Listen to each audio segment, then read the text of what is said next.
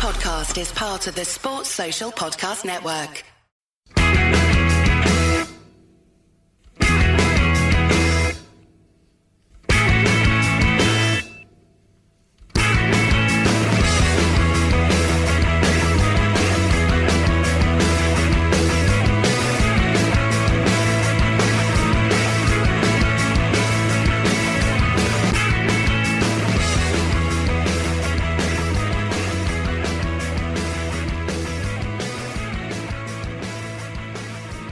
Hello and welcome to Monday's episode of the Terrace Scottish Football Podcast. I am Craig Fowler, and joining me today to help me talk through all six Scottish Premiership fixtures is Mr. Craig Anderson. Hello, Craig. How how how how how, I'm American Indian now. Hello, Craig. How are you doing? Is what I was going to ask. Don't know what happened here. You should be malfunction for a second. Yeah, I just, I just lost the ability to speak, um, which is not a good a good idea when you're on a podcast with two people for one hour. Yeah, so hopefully this is the only time that happens, but I'm, I'm sure it won't be. Uh, we're, we're not always the most uh, eloquent on here in terms of getting our words out. Uh, we, we can often stumble, uh, often say the word "a," uh, often forget what we're going to say. We're, we're not we're not the most polished of professionals, but I think that's why a lot of people love us. It's it's part of our charm. Yeah, I'm not sure I've ever been told I have charm before, but I'll we'll take it, Craig.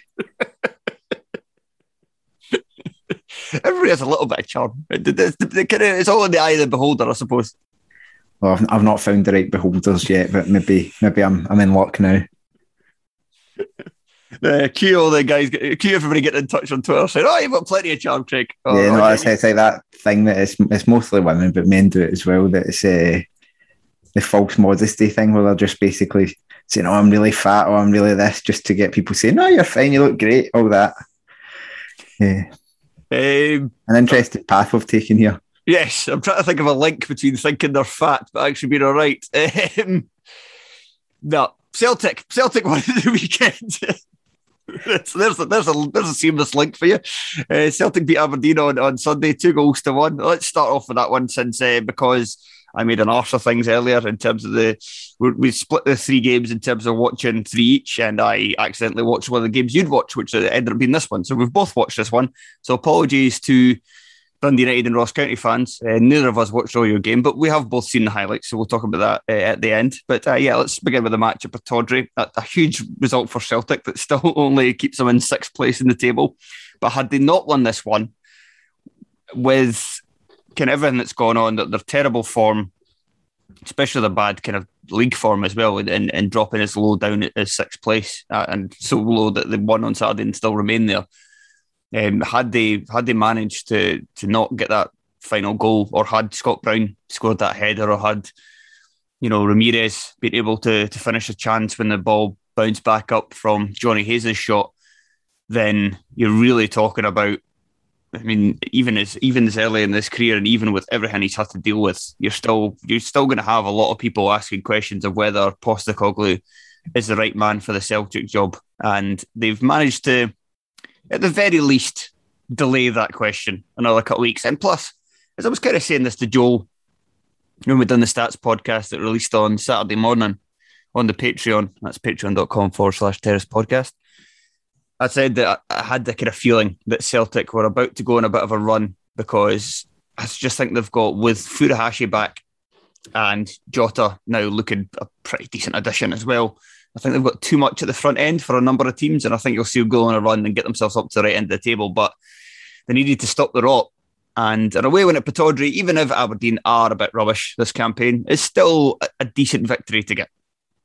Yeah, and, and so it was a, a first and foremost a good result for Celtic, and I agree with you in terms of what they've got at the front end. Though I would say you could have a, a car where you could put all the best engine, the best everything in the front end, but if you don't have any wheels at the back, it's not going to go very far. And there is a bit of an analogy there with this Celtic team because the quality of defenders that they have at the club, or, or maybe not at the club, is not fair because there there's players who can come in and will improve things. But the quality of defender they've got in the field, there are three, there are three of the four in the back four that are just fundamentally not good enough yesterday. And you saw moments from each of the three of them. Um, Carter Vickers, the jury's out on, but might be okay. But the um, performances like from from Ralston, who had a, had a wee purple patch for a month or two and is uh, reverted essentially back to what we expected, which is that he doesn't do much on the ball. His crosses were pretty poor. Montgomery defensively looked an absolute nightmare. He did put in a lovely ball for the for the winner, and that has to be um, that has to be acknowledged. And Starfelt for the fee they paid for him for what the reputation he's come in with does I think I heard someone say the other day, does seem to almost be getting worse as time has gone on, and maybe that's with what's around him. Now, obviously, Juranovic, Jullien, and, and even Taylor coming back, all three of those players would improve that defence immeasurably, and, and maybe that's you know what they need.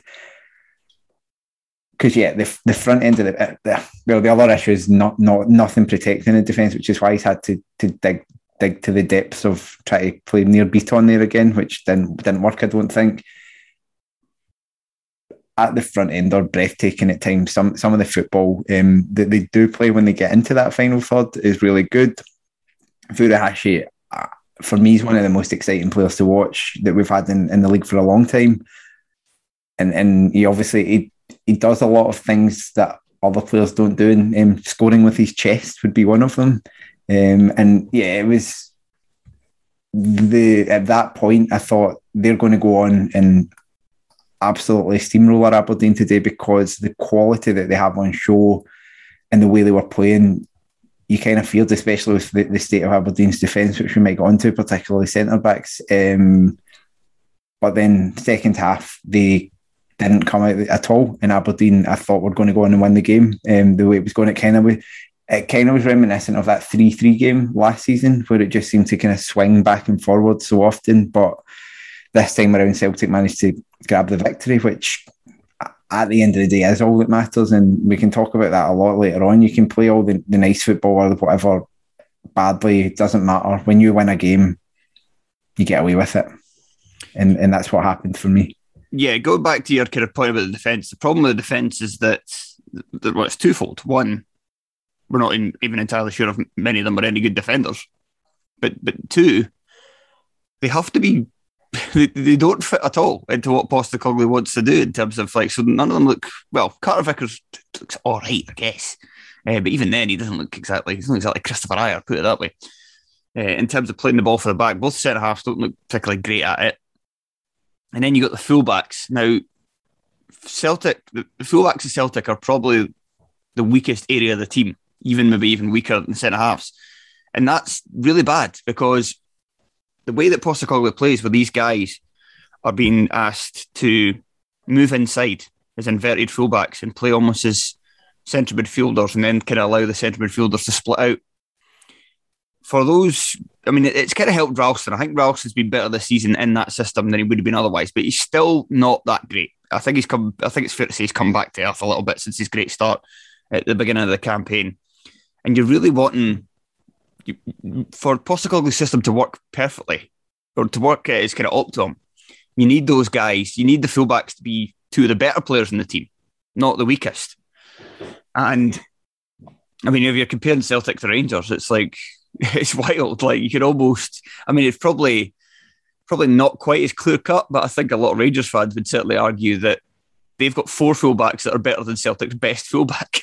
like, uh, and that's a it's, it's, a big issue that's not really going to go away. But I do just have, I do just have a little bit more faith than you do that they will start to put together results and start to steamroll some teams at least and get themselves up into at the very least uh, the top the top three. Top four. Uh, the, the the one thing i would say i think you're right in terms of like it's very clear from watching celtic what their plan is. It's very you, you never get the sense of watching them and thinking like they're a shambles. Like the way you did last season, where you're like, what is Lennon sending them out to do? At the very least, whether the tactics are right, whether the players are right for it, you do get the sense that what they're trying to do is clear and obvious. And I would say that that you know, in, the inverted fullbacks, it's a phrase I have to say I'd never heard before, and I was confused at the start of the season when I heard they were playing it. I was like, what are they playing the, the left back at right back and vice versa? Because that's what if you think inverted wingers, it's usually a right winger on the left and so on. It makes, I mean, inverted really means infield, and that makes sense. But you saw that with Montgomery for the goal.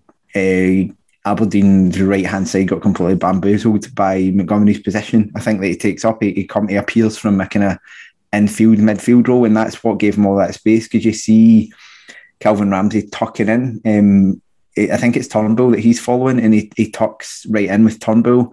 And then Johnny Hayes has Montgomery kind of coming up towards him, but also I think it's Jota on the outside of him. It might not have been Jota, but it was someone. And Johnny Hayes makes the decision. It was, um, it was yeah, Kyogo. Kyogo. Oh, yeah, it was. Sorry, you're right. Um, I forgot he'd shifted out to that side at that point. Hayes makes a curious decision rather than picking one of them to track to just stand still and let them both go. Um, I mean, it's like I, I, could understand if he tracked Kyogo's run and, and, and expected, because I think he did expect, he, he, was pointing at Ramsey ahead of the move to, to get out to, to Montgomery. And I could understood if, if Hayes had followed Kyogo's run, you go, right, well, he's tried something, he's he's kind of tracking a man, whatever. Technically, the fullback's your man, Johnny, but you have to shift things around and all that.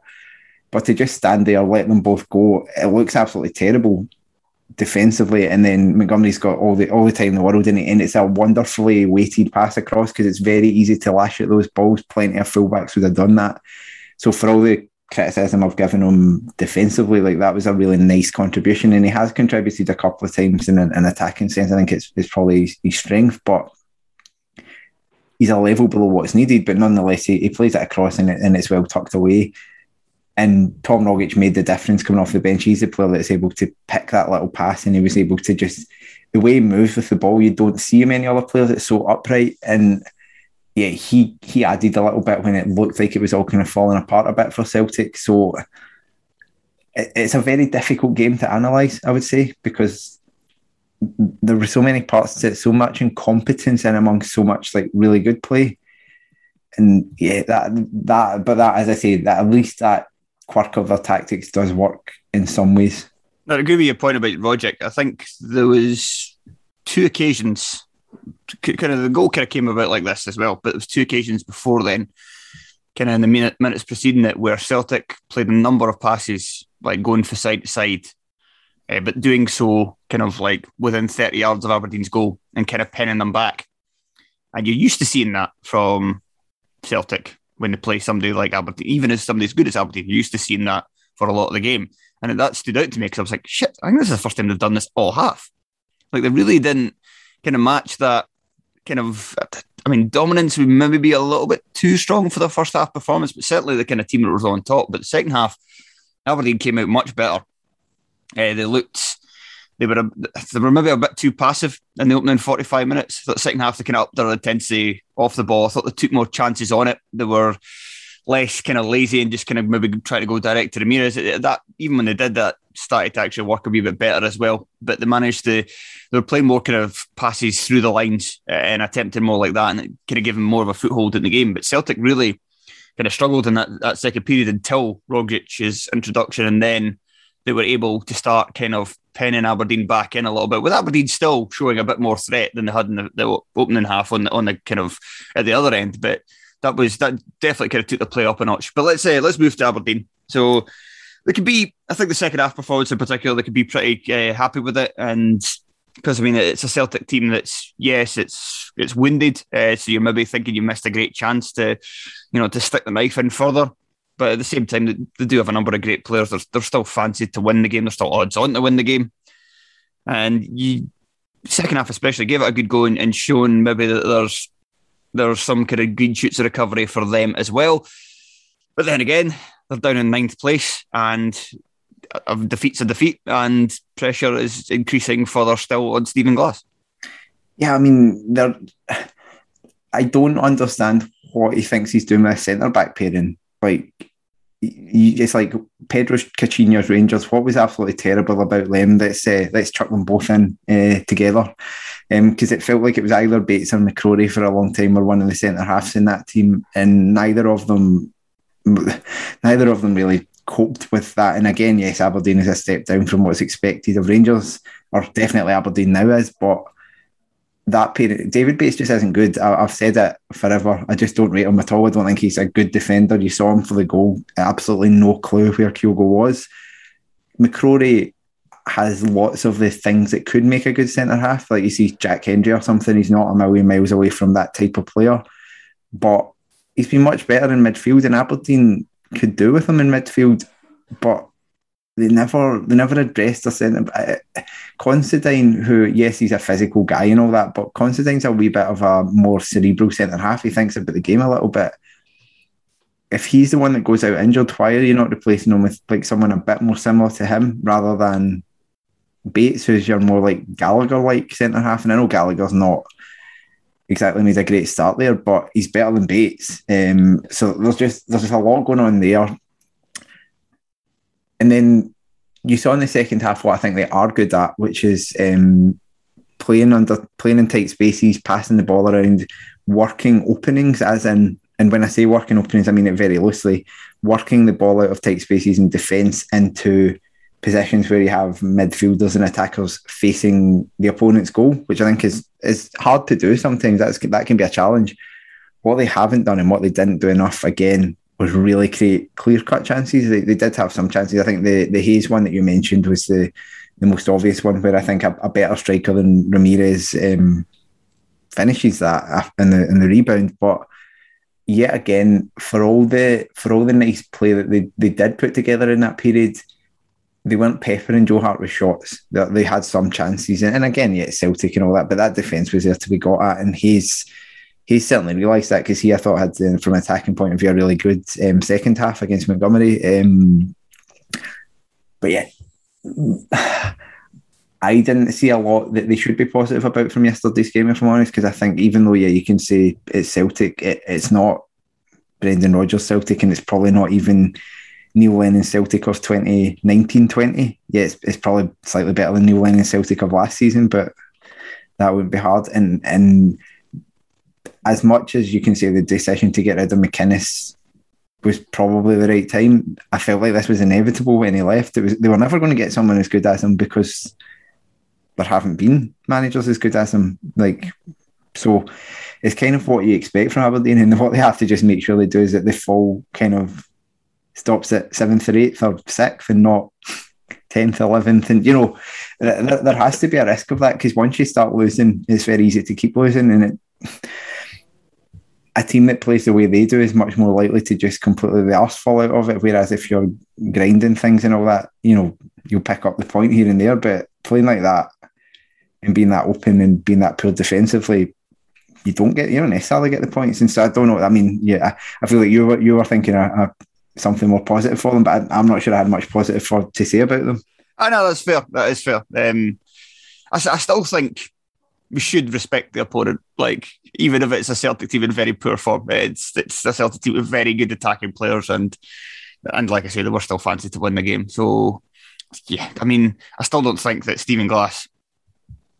But it's a weird thing because at the start of the season, I thought they looked really good, and like I thought he'd drawn up quite a good game plan to to go with the kind of players that he'd signed, and it was it was almost like to me, it's almost felt like they've added too many men, kind of at the end of the window, and he doesn't really know how to fit them all in now. Like he knew he kind of had a system for fitting these guys in when the initial seven were signed, and now he doesn't look like he does, and so yeah. he still might figure out. I'm not completely thinking that he's definitely the wrong man for the job, and this is going to continue for most of the rest of the season where they're going to struggle and be lucky to finish top six. But it's also not betting against that either. you, you, you just look at our Rangers better than them? Yes. Are Celtic better than them? Yes. Are Hearts better than them? Yes. Are Hibs better than them? Yes. Are St Johnstone better than them? I think so. Are Motherwell better than them? I think so. That's immediately think, out of the top think, six, right? I think they've got. I think they've got the potential if he manages to if he manages to figure out a system the one that kind of worked out as well at the start of the season as it does with the kind of extra players they brought in. I, they still have a, they definitely have a better ceiling than Motherwell and Johnstone. I, I, agree with that. It's just uh, yeah, I, I don't I don't get I know I, I don't want to be a broken record on him. I don't get good vibes off Glass at all. Uh, I just wanted to mention one thing before we move on. It was about the defence. You kind of you pulled up Bates for the opening goal. I think McCrorie's really poor as well because he really doesn't recognise the danger out wide when Turnbull goes to take the quick throw in because Turnbull recognises he's got a two on one against young Jack McKenzie and McCrorie's just there and he could come over and help stop the cross, but he just kind of drifts back into the box and really does nothing because yeah. no, there was no Celtic player there for him to mark. It's, it's really kind of poor like anticipation, positioning, whatever you want to call it, uh, in terms of defensive fund. He should be recognising that that's that's what he needs to do at that moment, but he didn't. And they got beat. From the people who turned a niche Scottish football podcast into a critically acclaimed TV show on the BBC. It's Review from the Terrace, a pop culture podcast network. Hello and welcome to the Still Game podcast. My name is Bethany Tennick. Hello and welcome to the latest episode of the Scottish Rewatchable. Hello and welcome to Review from the Turnbuckle. Debating the best in movies, iconic TV shows, classic albums, peak era wrestling, and so much more. Some intern got fired for that. Like, be like, Jared! And what would you have done? Loved it. What a moment. What a moment. Review from the Terrace brings together a collection of professionals, pals, misfits, and special guest interviews. The one and only Ewan Angus, Big G Telfer. director of Still Games, Michael Hines. That's Review from the Terrace, a newly created podcast network with at least two shows dropping every week. Alright, neighbour, good to see you, man. Good to see you, man. It's been a long time, man. Many people will say it's the biggest moment in the history of wrestling. It's about 35. Find us on ACAST or wherever you get your podcasts. Right, where to where to go now? Where to go now? Uh, will it be boring and do Rangers and Celtic right at the top? Yeah, let's do it. Everybody's talking about this bloody foul anyway, so we may as well do it. Right, Rangers 2, Hibs 1. Rangers go back to the top of the league. Again, another performance which wasn't all that convincing as they have to come from a, a goal down to beat Hibs, and Hibs had 10 men for it's over an hour it was in this game uh, after Ryan Porteous was sent off. That's what everybody's talking about on social media today. Craig, was it a red card? At, at the very least, it's, it's a borderline decision. I, I can't understand when people are like, oh, it's not even a foul. Uh, I, I think it's a red card, personally. I wouldn't say it's like a nailed on definite red card. It's like, you know, six, I'll try, you know, put 60 40 on it. If you look at the things that you're looking at at a red card, is he out of control? Absolutely, he's out of control with that tackle. Is the the pace of the tackle is very very high. Now you can understand the pace of the tackle being high because he's trying to get across to stop a, a an attack. So you you can take that as mitigation, but it doesn't really matter. The one things that, the things that maybe count against it being a red is it doesn't make a great deal of contact um, with Aribo. Um, it, it is a genuine attempt to play the ball. I don't think there's any doubt about that. So you're kind of balancing these things out. But I've, I've said it over and again, like when you're someone like Porteous and he's worked really hard, I would say deliberately to kind of cultivate this image of being a hard man, of being, you know, aggressive, of being all that. And you've seen him specifically do it in games involving Rangers quite a lot. Well, I actually wrote about this recently. I think he's kind of calmed it down a bit this season. I've not seen him go wild into many tackles. And so it, it was obviously um, typical that I, I wrote it last week and the first game Uh, after that, he was flying in. I was out a run this morning, Craig, and I was listening to the stats thing that you and uh, you and Joel did, and, and there was a, there was at least two or three things that were said across that that I was like, in, in light of this weekend's football, were quite amusing. But uh, that that was one of them. I think one of you was talking about, um, yeah, I'm toning it down and all that.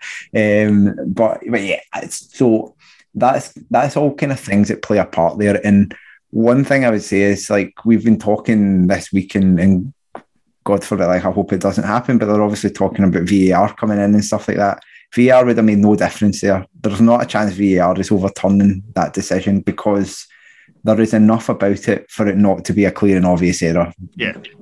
If if it turned out that Ryan Porteous had not touched the rebound and was actually sliding in along the ground and all of that, then fair enough. But it wasn't. It was high. It was fast. Some referees would have given a red. Some might not have done. And so VR would have been would have made absolutely no difference to that decision whatsoever. Therefore, it shouldn't come into the discussion, and, and that's part of the reason. Again, people think it's going to magically improve Scottish football or something like that. It's not. You, you, most of the decisions are going to be the same, and there's still going to be endless carping about them. For me, it's it's it's a really stupid challenge first and foremost because you can talk about, and, and I, I don't necessarily buy into this, but if you genuinely believe as a football fan that when you go to Ibrox and Parkhead, the refs are out to get you and the refs are wanting to, you know, when you go 1 0 up, they want to even up, they want to get Rangers or Celtic back into the game. If that's the mindset that you actually have, well, don't give them an easy excuse to do so by by making a challenge like that. It wasn't. It was a dangerous attack, but it wasn't an attack that required that type of challenge. It was kind of going a bit wide and all of that type of stuff. So, yeah, for me, it's just it's just really rash and really stupid. And as I say, I, I think some days he might have got away with a yellow, but it's it's not from from me. I think it's a red. Yeah, I'm pretty much the same as you. I kind of thought, like, is it, for me, it kind of came down to was there much contact? I wasn't sure there was any contact at all, but Aribo stays down for a bit and needs kind of physio treatment. Now that's that's not like that could easily be you know playing up kind of thing, but you know typically the red card's already out. You can just stay down for a little bit, like and then get up and limp around. Like There's no of there's no opposing fans in the ground. You don't need to bother. I know. They only ever they only ever do it for that reason. They're trying to avoid getting booed. So like, and he was down for a couple of minutes, like as well. Like there was at least a minute, so there was a wee bit of treatment going on there. So I think he's maybe caught him slightly where he's just kind of nicked him with studs or something, uh, and that would be that would be enough because of the way he goes in with the rest of the. If he doesn't make any contact at all, then it's not. Then yeah, they've maybe got a point in saying that I think the referee would still give a foul for kind of dangerous play, but it wouldn't be a red card. But if there is just a slight bit of contact in the way he's gone in, then I think it is a red card because he has gone in very heavy. He's gone in. He's gone in clearly above the ball. But it's just the argument online is just so tedious. It's like, like it's just it's just everybody with confirmation bias, really. Like Rangers fans are adamant it's like the worst foul ever because they're looking at the am- camera angles behind each of the goals, where you should see his kind of straight leg out in front, and obviously do use sc- screenshots to to make it look even worse. Uh, but then Hibs fans are looking at the angles that are kind of more side on, but it doesn't even look like a foul. So it's like they're both just taking each one and going. I I would prefer this to be the case. So I'm gonna I'm gonna I'm gonna uh, look at this I go and say right, this is the definitive 100. percent I'm just gonna ignore the rest. which is yeah, it's it's par for the course, I think, and it's uh, yeah, I I almost instinctively cringe every time I see a player getting sent off for a penalty being given in a game involving Rangers or Celtic, uh, whether it's for or against them, because you just know it's going to dominate for like the next couple of days, and Oh, it's just God, going to be bad bad take after bad take, and It was that episode of uh, Sports Sound where they talked about uh, Rangers getting a penalty against Motherwell for like 40 minutes or something. and and it's sometimes even like a, I I don't remember the one you're talking about, but it can be like when they're three 0 up or something. It's like who cares? But the, I think the- Rangers ended up winning that game about 7 0 or something. yeah, it's the there uh, the problem is it then detr- detracts from the cases where there is a genuinely rotten decision because it's like the boy that cried wolf, isn't it? You're just Mhm. you've got nowhere nowhere left to go if you're doing a 40 minute sports sound special and a penalty and a 7 0 defeat. Um, yeah, more more generally on the game, I think it's really frustrating for Hibs, but it's it's kind of in keeping with their character over the last two or three years. They simply cannot do give them give themselves nice things. It's like go one 0 up at Ibrox. Rangers are absolutely there for the taking. I mean, you, you know that from from the way they've been playing and stuff like that, and and obviously their form has not been good. They have a couple of half chances. I think the one when Boyle gets played through and you think he's maybe going, going to get on the end of it. If he gets on that and you know and makes it two, it's a it's a big difference. And then they, they self destruct and have self destructed so often um, in these big games. Um, you, you can look back through several of them last season, and then and then it's that kind of yeah they're doing this kind of poor us act and it it wears off very quickly. They are to me Jack Ross is turning into Derek McInnes 2.0 in that respect. He'll finish third. It's probably a really good achievement. He's clearly a very good manager, but he won't get the big results because time and again there's a mentality issue. Yeah, I suppose that's a good point. Uh, the, one thing I wanted to bring up for this game was kind of Jack Ross's use of the kind of Hibs formation after the red card. So I was kind of I was curious as to what they do because usually most teams go four four one, and I think that's uh, stupid. I think we've kind of it's been showed in, in recent years the best thing to do is to go four three two. But Hibs obviously started with a with the back three, so he actually went five two two to start with. Um, with Cadden still remaining, uh, Cadden and Doig still remaining as the wing backs, and he would he left Nisbet and Boyle up top with Doyle Hayes and Newell in behind. And then he changed it for the start of the second half. And he went to a 4 3 2. And I was a bit I thought it was a bit curious.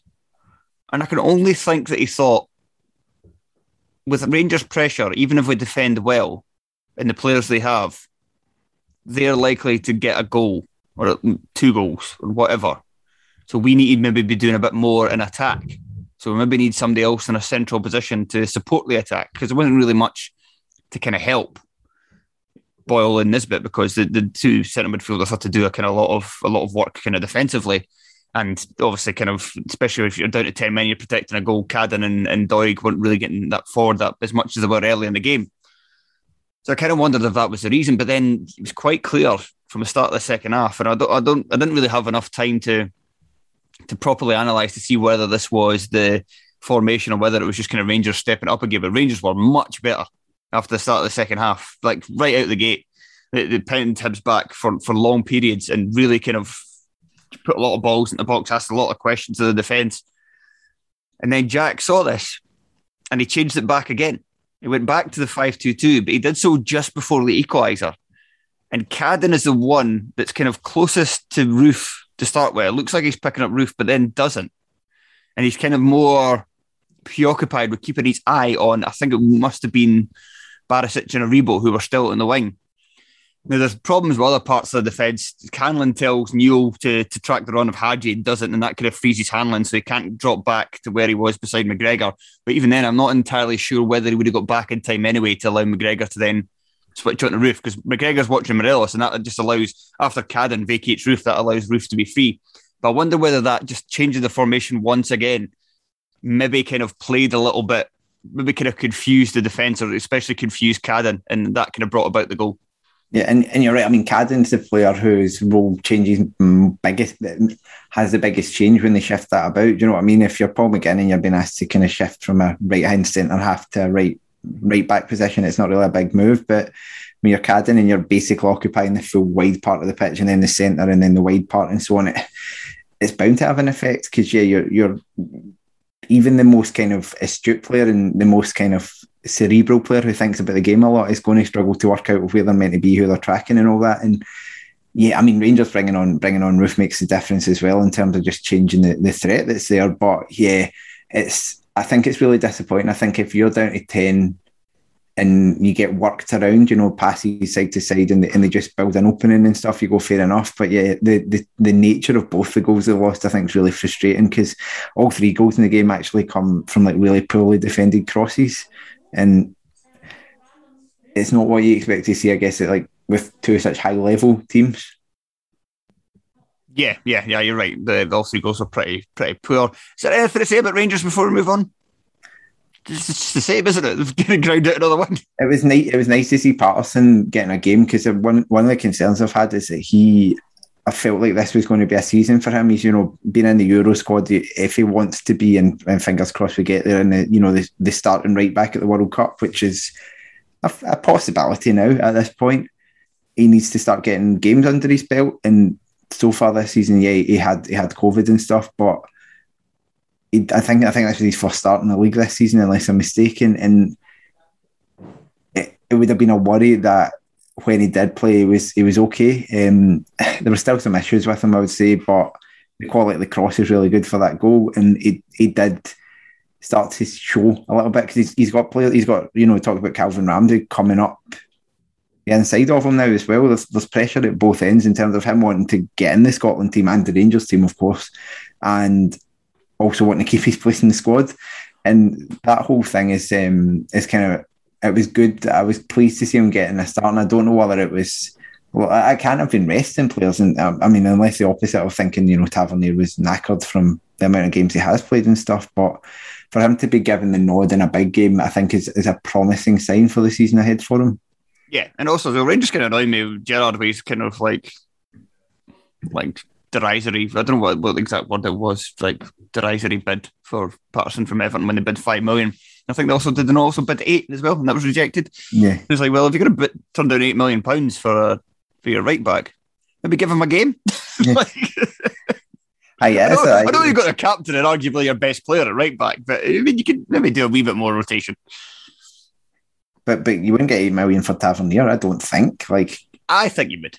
Uh, like that would be your limit. Do you know what I mean? You're not talking, and I know you're buying the, the finished article with him, and you're buying the the potential with him, but it is kind of like yeah, it's it's a hard player to displace, but it's also not like James Tavernier's like one of the best players in the Scottish Premiership of the last decade or anything. If you if Nathan Patterson is supposed to be, I don't think he is. I don't think he. I think he'd be a good player and he'd play for Scotland and all that, or like more for Scotland.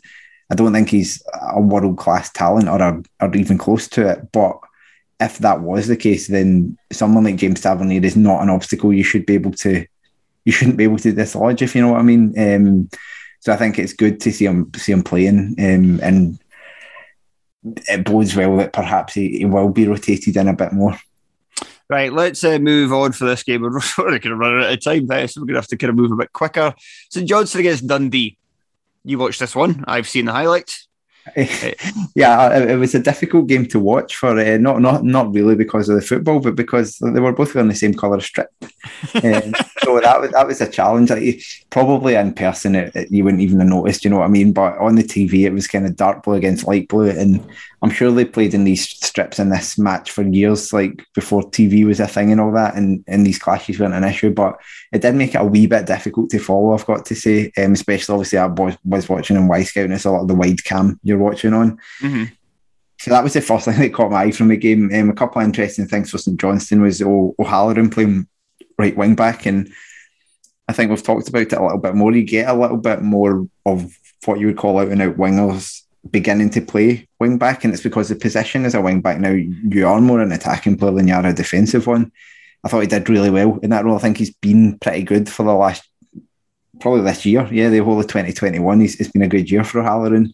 And when you thought he was maybe in his way out, and it's another way to use that squad. It's another option that they've given themselves. James Brown's out. Rooney's playing centre back because I think um, Gordon's not available either. Um, McCart was suspended, so you're looking at having to completely, you know, that back three of last season. None of them are there, but he's got Rooney, Ambrose, and Dendoncker instead.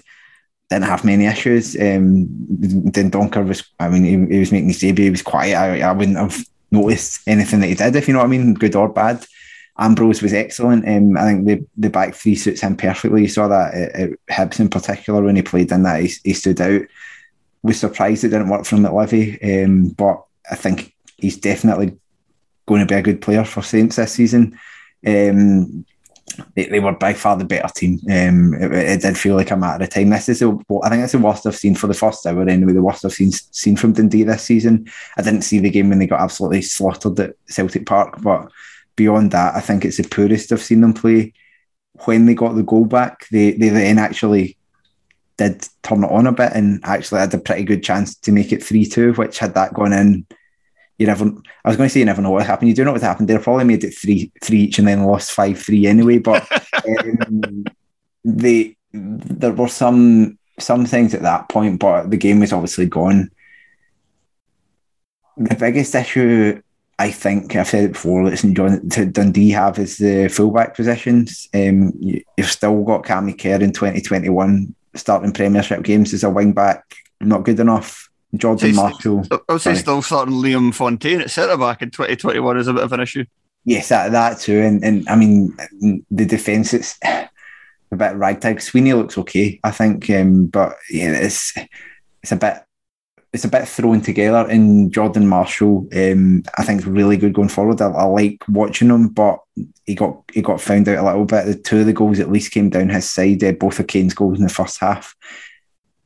So there is a, a few of these types of things that I think would be a worry for Dundee. One thing I will say is, regardless of whether Dundee go up or down, I would expect Jordan McGhee to still be a Premiership player next season. I've really liked watching him at the tail. I, have really, apart from when he was running the midfield, which relegated my own club. I've really enjoyed watching him since the kind of tail end of last season when he's moved into that position. And I thought he had a pretty pretty good game in what was a, a tough task for him. Um, so yeah, it's an interesting game actually. Um, and and St Johnstone, you can see are starting. I think I think we kind of all thought they would, but they're starting to.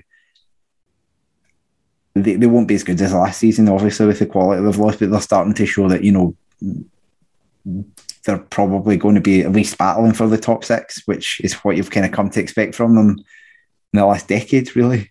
Yeah. No, no, no. Yeah, well, we all kind of just thought that St Johnstone were eventually going to kind of get their, their act together. Even there was, a, I suppose, there was a tiny bit of worry we kind of losing uh, a couple of very kind of valuable players, but and I mean, people say like, ah, they've signed very well to get Ali Crawford in as a replacement for McCann. Like he's that good a replacement, but he's fine. We know he's fine for this level, and he'll move into that system. He won't give them exactly the same player McCann, but he'll give them something, and that'll be enough. And the same with kind of like the defense as well. Like nobody's going to be as good as Kerr, but if you can like doing in this game, playing Rooney, yeah, because Rooney, because part of Kerr's I don't think Rooney's as good a defender as Kerr. Well, he certainly isn't as good a defender as Kerr. But part of Kerr's kind of ability and well, why he's so good for St Johnstone is also kind of bring, bringing the ball out from the back, from that right sided centre back.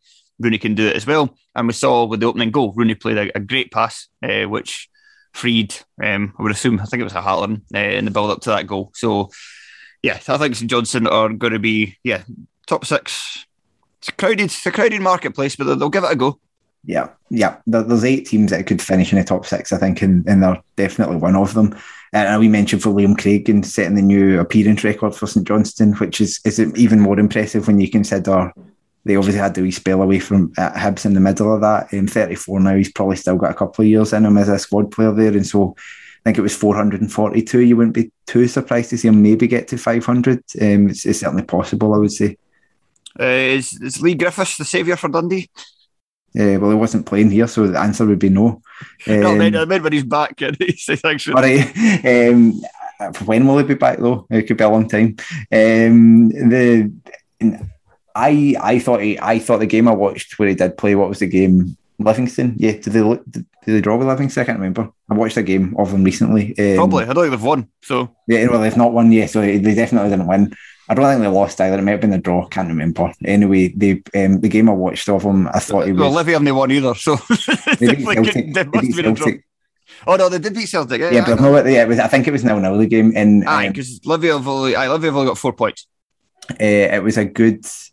I thought he played quite well in that game, and he had a lot of shots. And so, if he can keep having a lot of shots, you never know. Because if you have a lot of shots, you'll, you'll, you'll score some of them. Aye, he's, he's going to need to have a lot of shots. Uh, same with him and if they can figure out a way to put him and Cummings in the team again, because there's two uh, quote unquote goal scorers. I say quote unquote because Cummings, there's not a huge amount of evidence at the top flight level or at any decent level. Um, but if they can get them to and they can figure out a way to work, they're, they're probably going to need it because that, as we've just already mentioned, that defence is just just pish, isn't it? Yeah, there's just there's just a lack of quality. Right, uh, somewhere there is not a lack of quality. Tynecastle. I'll just be quiet and let you talk now, Craig, because I think you've been choking to talk about this Hearts team. Yeah, I've not really had the chance yet, have I? Uh, yeah, I like. I didn't even think they were that great on Saturday. I thought that I thought the Motherwell, so Motherwell came with their usual formation, the 4 3 3. So that gave them an extra man advantage in the centre of the park. Although saying that, Mikey Smith is kind of, uh, I don't know what he's turned into recently, but he's, he's almost kind of played like Ange ball as well because when he's attacking, he's not going down the line as much, and he's he's kind of driving inside a lot, and it seems to be seems to be working really well. So I suppose he does give them an extra man at the, the middle at times. But other than that, I kind of thought that it was hard for Hearts to kind of dominate possession in the areas they wanted to because of kind of Motherwell's work rate off the ball and uh, due to the fact they had three kind of industrious midfielders in the centre against two Hearts ones. Uh, so you're kind of when you're kind of comparing and contrasting, they, they were always going to have going to have a slight advantage in, in there. Hearts still managed to do well for themselves in that area, despite the, the kind of one man down because uh, Benny Baningime and Cammy Devlin are both so good uh, that they can do the work of probably four men, let alone three. So there was that. I also thought that the front three didn't really function that well. I thought Boyce had a very good first half before kind of really dropping out of it in the second period. Ben Woodburn was pretty quiet uh, other than a couple of moments that made the kind of sports scene highlights. McKay thought he had a good first half. He was another one that kind of faded in the second half. They didn't really link up as much as I would have kind of liked the front three to do, or at least ha- as they have done in other games. So I think those are things that can be improved upon. And also, as well, the defence is still missing Souttar. Uh, Taylor Moore had another decent game, but he's, not quite John Souttar. And then Craig Halkett went off as well, which forced Stephen Kingsley, who was having an excellent game at left sided centre back, into the in the centre of the defence, where he was kind of less um, kind of less productive there. So there's a few things that kind of went wrong, and yet Hearts won the game fairly comfortably. Uh, I mean, they were certainly helped out by Liam Kelly. Yeah, I mean that that first penalty. I mean, first of all, it's, it's so ludicrously rash. However, uh, being rash doesn't make it a penalty. Did, did they actually hit him? I, I think wasn't convinced. I think that I thought it was a dive at the game, but look at it again on the look at it again on the highlights. I think he catches his trailing leg. I think Boyce is looking for it, and he might already be on his way down. But I think Kelly catches that trailing leg because he doesn't pull out the challenge quickly enough. Um, yeah, stupid thing to do. Just let him go, just let him literally run the ball out the park. It's just like the only thing he was going to do in this situation.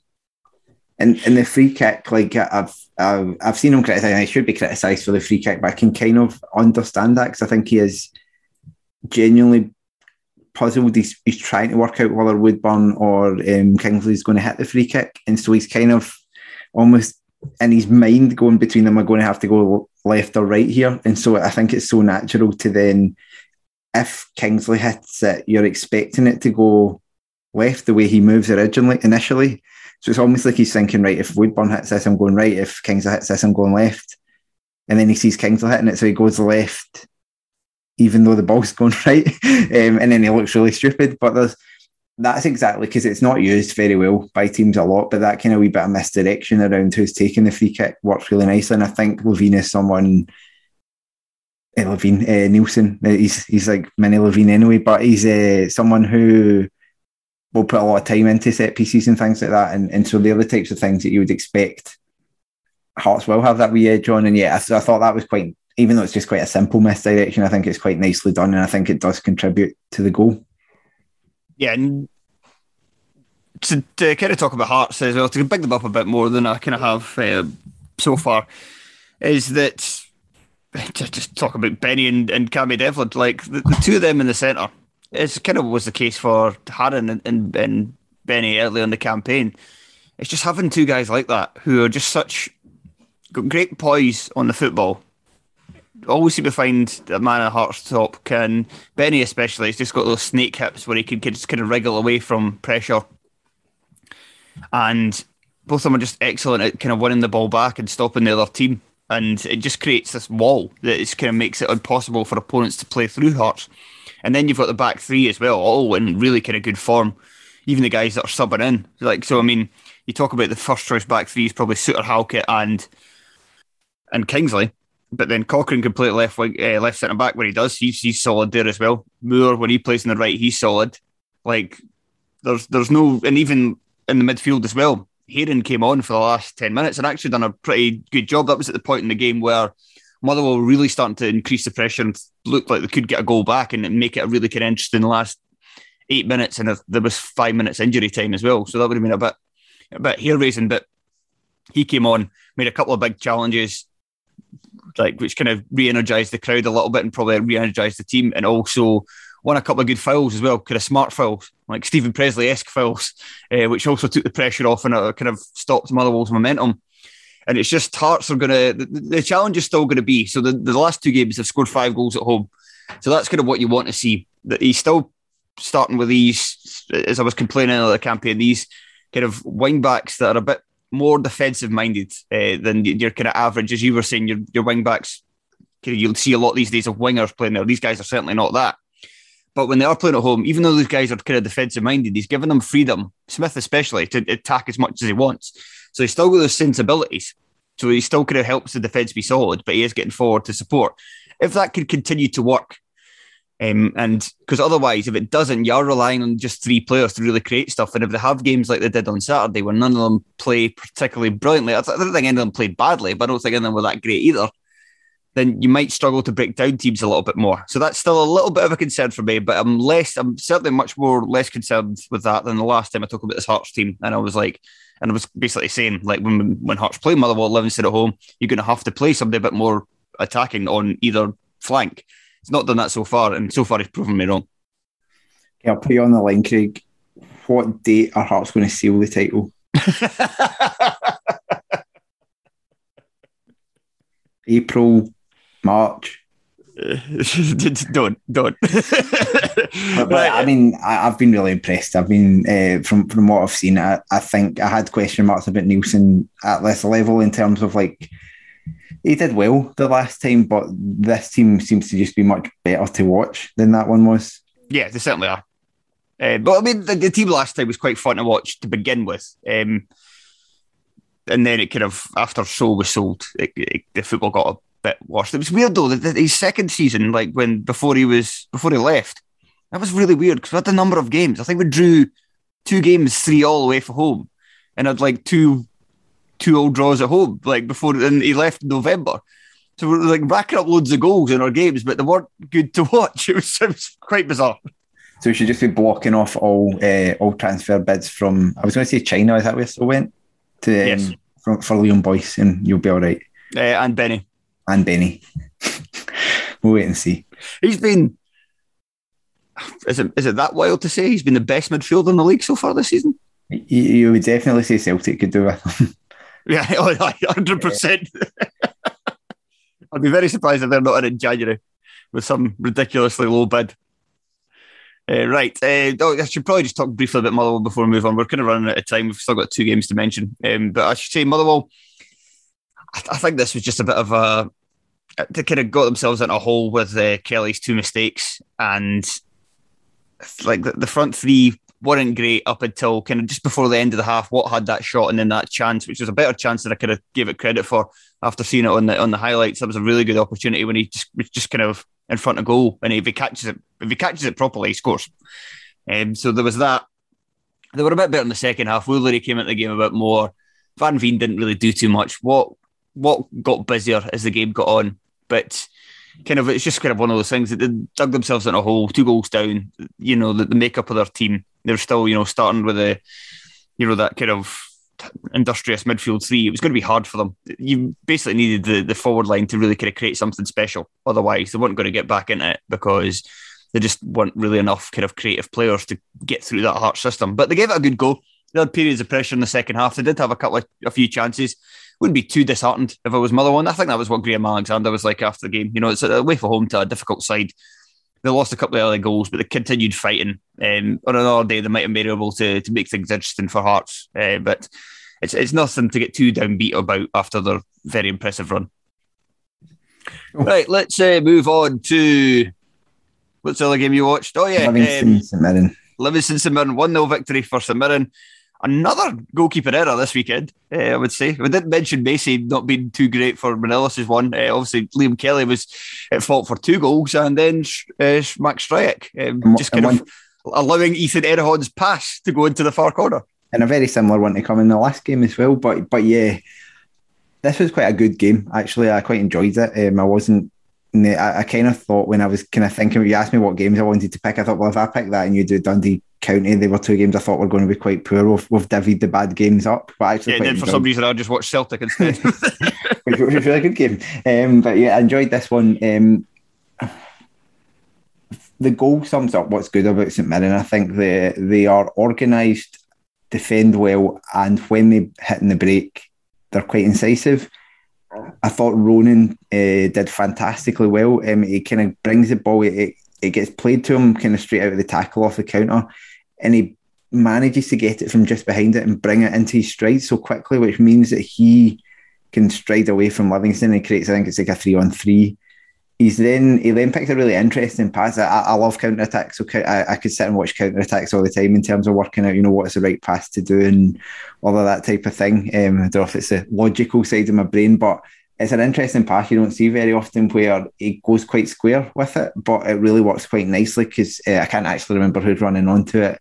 Um, Marcus Fraser as is running onto it from deep, which is always it's always good fun when it comes from a, a corner as well because you just get weird players in weird positions. Um, Fraser comes onto it really well, and then he sh- shuffles it out, and so it was really nicely done. The runners off the ball all did their job. Ultimately, though, it shouldn't have been a successful counter attack because Ethan Erhahon's shot is not that great, and it's one of the least explicable um, errors I can think of. Like I don't. There's not really anything that should be putting Stryjek off. It's just a really poor shot, and it just goes under him. Um, it's really piss poor from him, and again, not for the first time. He seems to have a real mix um, of amazing saves and really good performances, and then stuff like that. And, and yeah, it's just it's just really poor, and it, and it did cost the team the game. Jak Alnwick at the other end, you, you didn't get any of that from him. He made a couple of really big saves. He- you know, you're not. I'm not saying he was like man of the match saves all over the place, but when they needed him, he was there. Stryjek when he was needed, kind of let them down. I don't, I don't really rate Stryjek. Like I, I said this last season when we done like a goalkeeper pod. Like I just think he's a bit overrated. I think he was overrated just by not being Robbie McCrorie. Yeah, he's big. He's big as well, and that can help. Um, sometimes people think you know he, he looks quite imposing, but still have to be good at goalkeeping. Erhahon got the winning goal. I, I really like him as a player. I think you're starting to see shades of Kenny McLean in him. Um, so obviously a, a lazy comparison with the same club and so on. But left sided midfielder, he's been shifted about a wee bit early on, but now he's kind of in his, his best position and he makes a lot of really good runs. He's really clever with the way he uses the ball and he's got quite a good brain on him, I think, Erhahon. And so I, I do think they'll struggle to keep a hold of him long term. I think he's only still like 20 or 21. I'm not sure exactly what age he is, but he's yeah, he's, he's a really good player. Um, it's hard to say much more on St Mirren. Um, I've watched them a couple of times now. I like them. They're, they're solid. The players have st- took a wee bit of time to bed in, you know, which is surprising given it with a lot of players who have played at this level quite a lot. But now that they have, and they seem to have a wee bit of a idea how they're playing, they've picked up some some pretty good results recently. And um, Brophy is starting to do what you saw him do at Killie, which is he's not going to ever score loads of goals, but he's a pest. He leads from the front really well. Um, you've got three really good centre halves. That, you know, I mean, uh, McCarthy's excellent. I really like. Um, I really like watching McCarthy play. Um, the two on the side of him do everything quite well as well, and we've got we've essentially got good players. They're all at least six out of ten players. Most of them are just six out of ten players. They're all playing where you want them to play, and they're all doing it quite efficiently, and, and that's that's nice. The more interesting team is Livingston because you go back two years and, and Bunch of angry short arses. well, yeah, exactly. And you go back that time, and, and they used to be such a, a- they had such a clearly defined style of play that you you I really loved watching. Um, you know, it was it was direct to the final third, and then it was kind of intricate in that final third. Now, obviously, you don't. I don't think you realised at the time quite how good Lyndon Dykes was. Like you know, you think he's he's been good for them, but with where he's come from and how he'd done at Queen Queen of the South, you're not exactly thinking, "Wow, this is one of the best strikers in the league." But in hindsight, he, he probably was the the best striker outside the old firm at that point. He definitely was actually. When you look at um, at how much he did contribute to that team, without him, they've really struggled. They they kind of managed to get something going with Robinson in that role for a wee while. Um, he obviously left, um, and they've never really been able to replicate that. I don't think Andrew Shinnie is this false nine really works. Try they try it on and off. They try it on and off within games. Um, there might be games like that Celtic one where it works out well. But yeah, it's, it's a lot of small players. They are really, really playing out from the back a lot. Um, that's fine. They, they were okay at it, but they didn't create loads of chances. They didn't create the same number of chances, and they completely lose that ability to, to score from set pieces and stuff like that. And uh, well, I say that Ober Obileye had that really good chance from a set piece, but on the whole, they they don't. They're not bad. They're not a bad team in the sense of when you watch them, you don't go, "This team is really incompetent." But as you said earlier, I think four points. That's not good. And I've, I've said this for I think two or three teams. I think I've said it for Dundee. I've said it. I'm going to say it for Ross County. You can be not bad, and you can keep getting away with bad, like good, goodish performances when you lose, but you're still losing, and there's only so long people are patient with that. And I would be slightly worried with what Martindale said at the end, which was we, we were everyone's favourites for relegation. First of all, not true. I don't think. Not after finishing the top six two consecutive years. Even if you've lost players, I don't think people immediately went to Livingston as their first choice to go down. And then he says, "We are where we want to finish." You're tenth. Like that's not where you want to finish. You might take it, but it's not where you want to finish when you're finishing the top six in the last two years. And I get that he's he's taking the pressure off the players and all that, but I would be worried about that. Right, let's move on to our final game because we're running out of time. I've got a meeting for uh, this, this week's review for the terrace starting very soon. We'll start to record the Patreon, so we've got one more game left. We didn't see it. Uh, we've seen the highlights, and we know kind of it, it fits into a narrative that's already there. You were kind of just touching upon it there. Ross County playing reasonably well, had a number of chances, could have got something from the game, had a goal disallowed, looked like it was deservedly disallowed from the angles that were available. Uh, that's that's another thing to bring up about VAR, as you mentioned it earlier. How many how many cameras are we going to get for games? we need we need more anyway. Otherwise, yeah, you you wouldn't be able to make a decision on that goal. uh, but I agree with you. It looked offside. Um, and uh, Dundee United managing to win a game one 0 Yeah, and those, those are the two narratives. County play well, not winning, and Dundee United uh, scraping out a result. I say we we might be in the verge. I mean, me and you recorded the preview of Dundee United, and we were a wee bit um, cynical about Thomas Courts, Tam Courts, whatever you want to call him. We might be having to eat our words because he's doing well. You can't Yeah. argue with that. He's getting results. He's get, it might be one nils. It might be boring. I think they're playing better football marginally than what um what they which wouldn't be hard from what they had last season. I uh, and yeah, so fair play to them so far. Um, it was another big mistake from a goalkeeper. Maynard Brewer came in again. Laidlaw had a poor start to season. I suspect he'll be back in the sticks uh, for the next game. Baldwin mistake in the lead up to that goal will be slightly overshadowed. The result is a really poor header trying to clear that um, that ball that comes in. It's, it's a big. I- If you're just trying to deal with a long ball and it happened to kill it the weekend, it's like a big punt up the park. You need your centre half to just get rid of it, and if they don't, and at least a goal, I think that's like that's one of the main things you're there for. And so it wasn't great from him either. So yeah, I mean, United will be really happy. I mean, you cannot argue with the start they've had in County. Yeah, if you can't win a game of football and you're eight games into the season now, it's not like you know, it's not like a month in anymore. It's it's kind of getting to that point where like right, you, you do need to actually win a game, and they're not. Yeah, aye, it's uh, what what do we make of? Is there really anything to add about the kind of things, the kind of off-field stuff that's not happened already? Like there, there's there was a there was an allegation from Jeando Fuchs that something racist was said to him from the county fans. Thomas Courts then full time held up a T-shirt with "Show Racism" red card written on it. Uh, Malky Mackay answered back uh, by saying it was interesting that he he'd done this and was basically saying there was no uh, there was no proof, and to his to his understanding, it was a it was a misunderstanding because United's stewards and I think he said some United officials as well were in the stand with the county fans and didn't hear anything. Um, and there wouldn't, and I think the county fans at the game said there wasn't that many of them, so had something been heard, it would have been easy to kind of pick up, and they wondered whether things were maybe misunderstood. But at the same time, not still not the best of responses from uh, Malky. I, would have said as well, uh, where he could have just said, "Okay, let's uh, let's just wait and see what happens. There's going to be an investigation. If something's if something's been said that that is uh, unacceptable, uh, it'll be dealt with." Um, but Yeah, uh, he didn't. He didn't say that. It's like yeah, the whole thing is like. I, I can quite happily believe there could be a misunderstanding like that. The the, cult, the climate we're in, the culture we're in, and stuff. People, like, people are quite sensitive. The topic is quite a big topic in football at the moment. So you can imagine a player thinking he said something and being quite upset by it, and and you have to respect that, and it has to be investigated. And if they're saying it was kind of already investigated quite promptly, I'd like I'd like to think they'll do further investigation, but it's entirely possible that you know a player just misheard something, misunderstood something. These things do happen.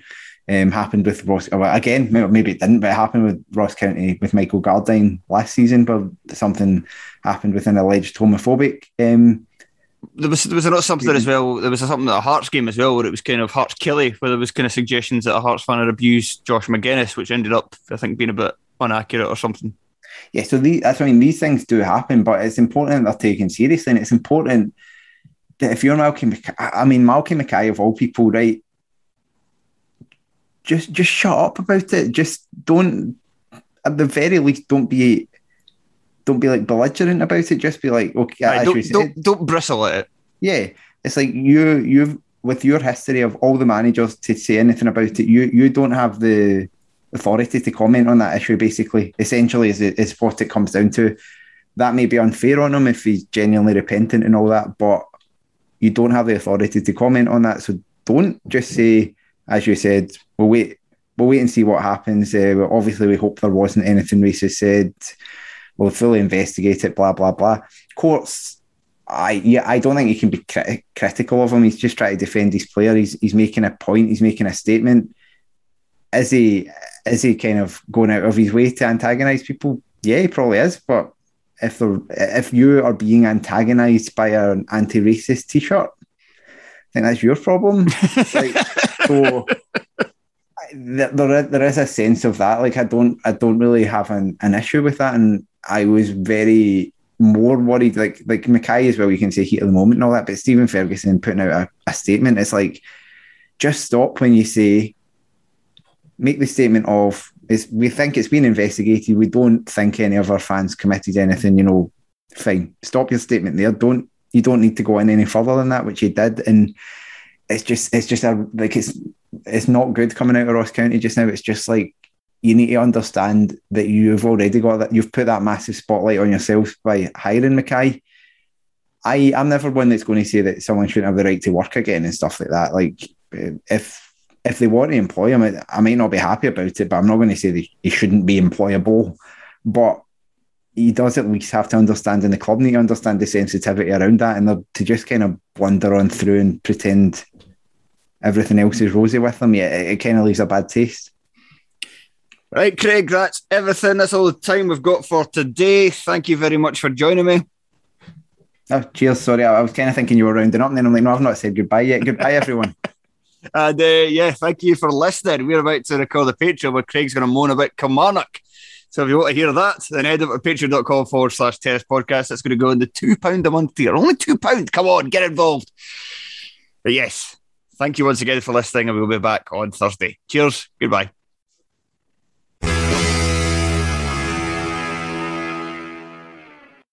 Sports Social Podcast Network.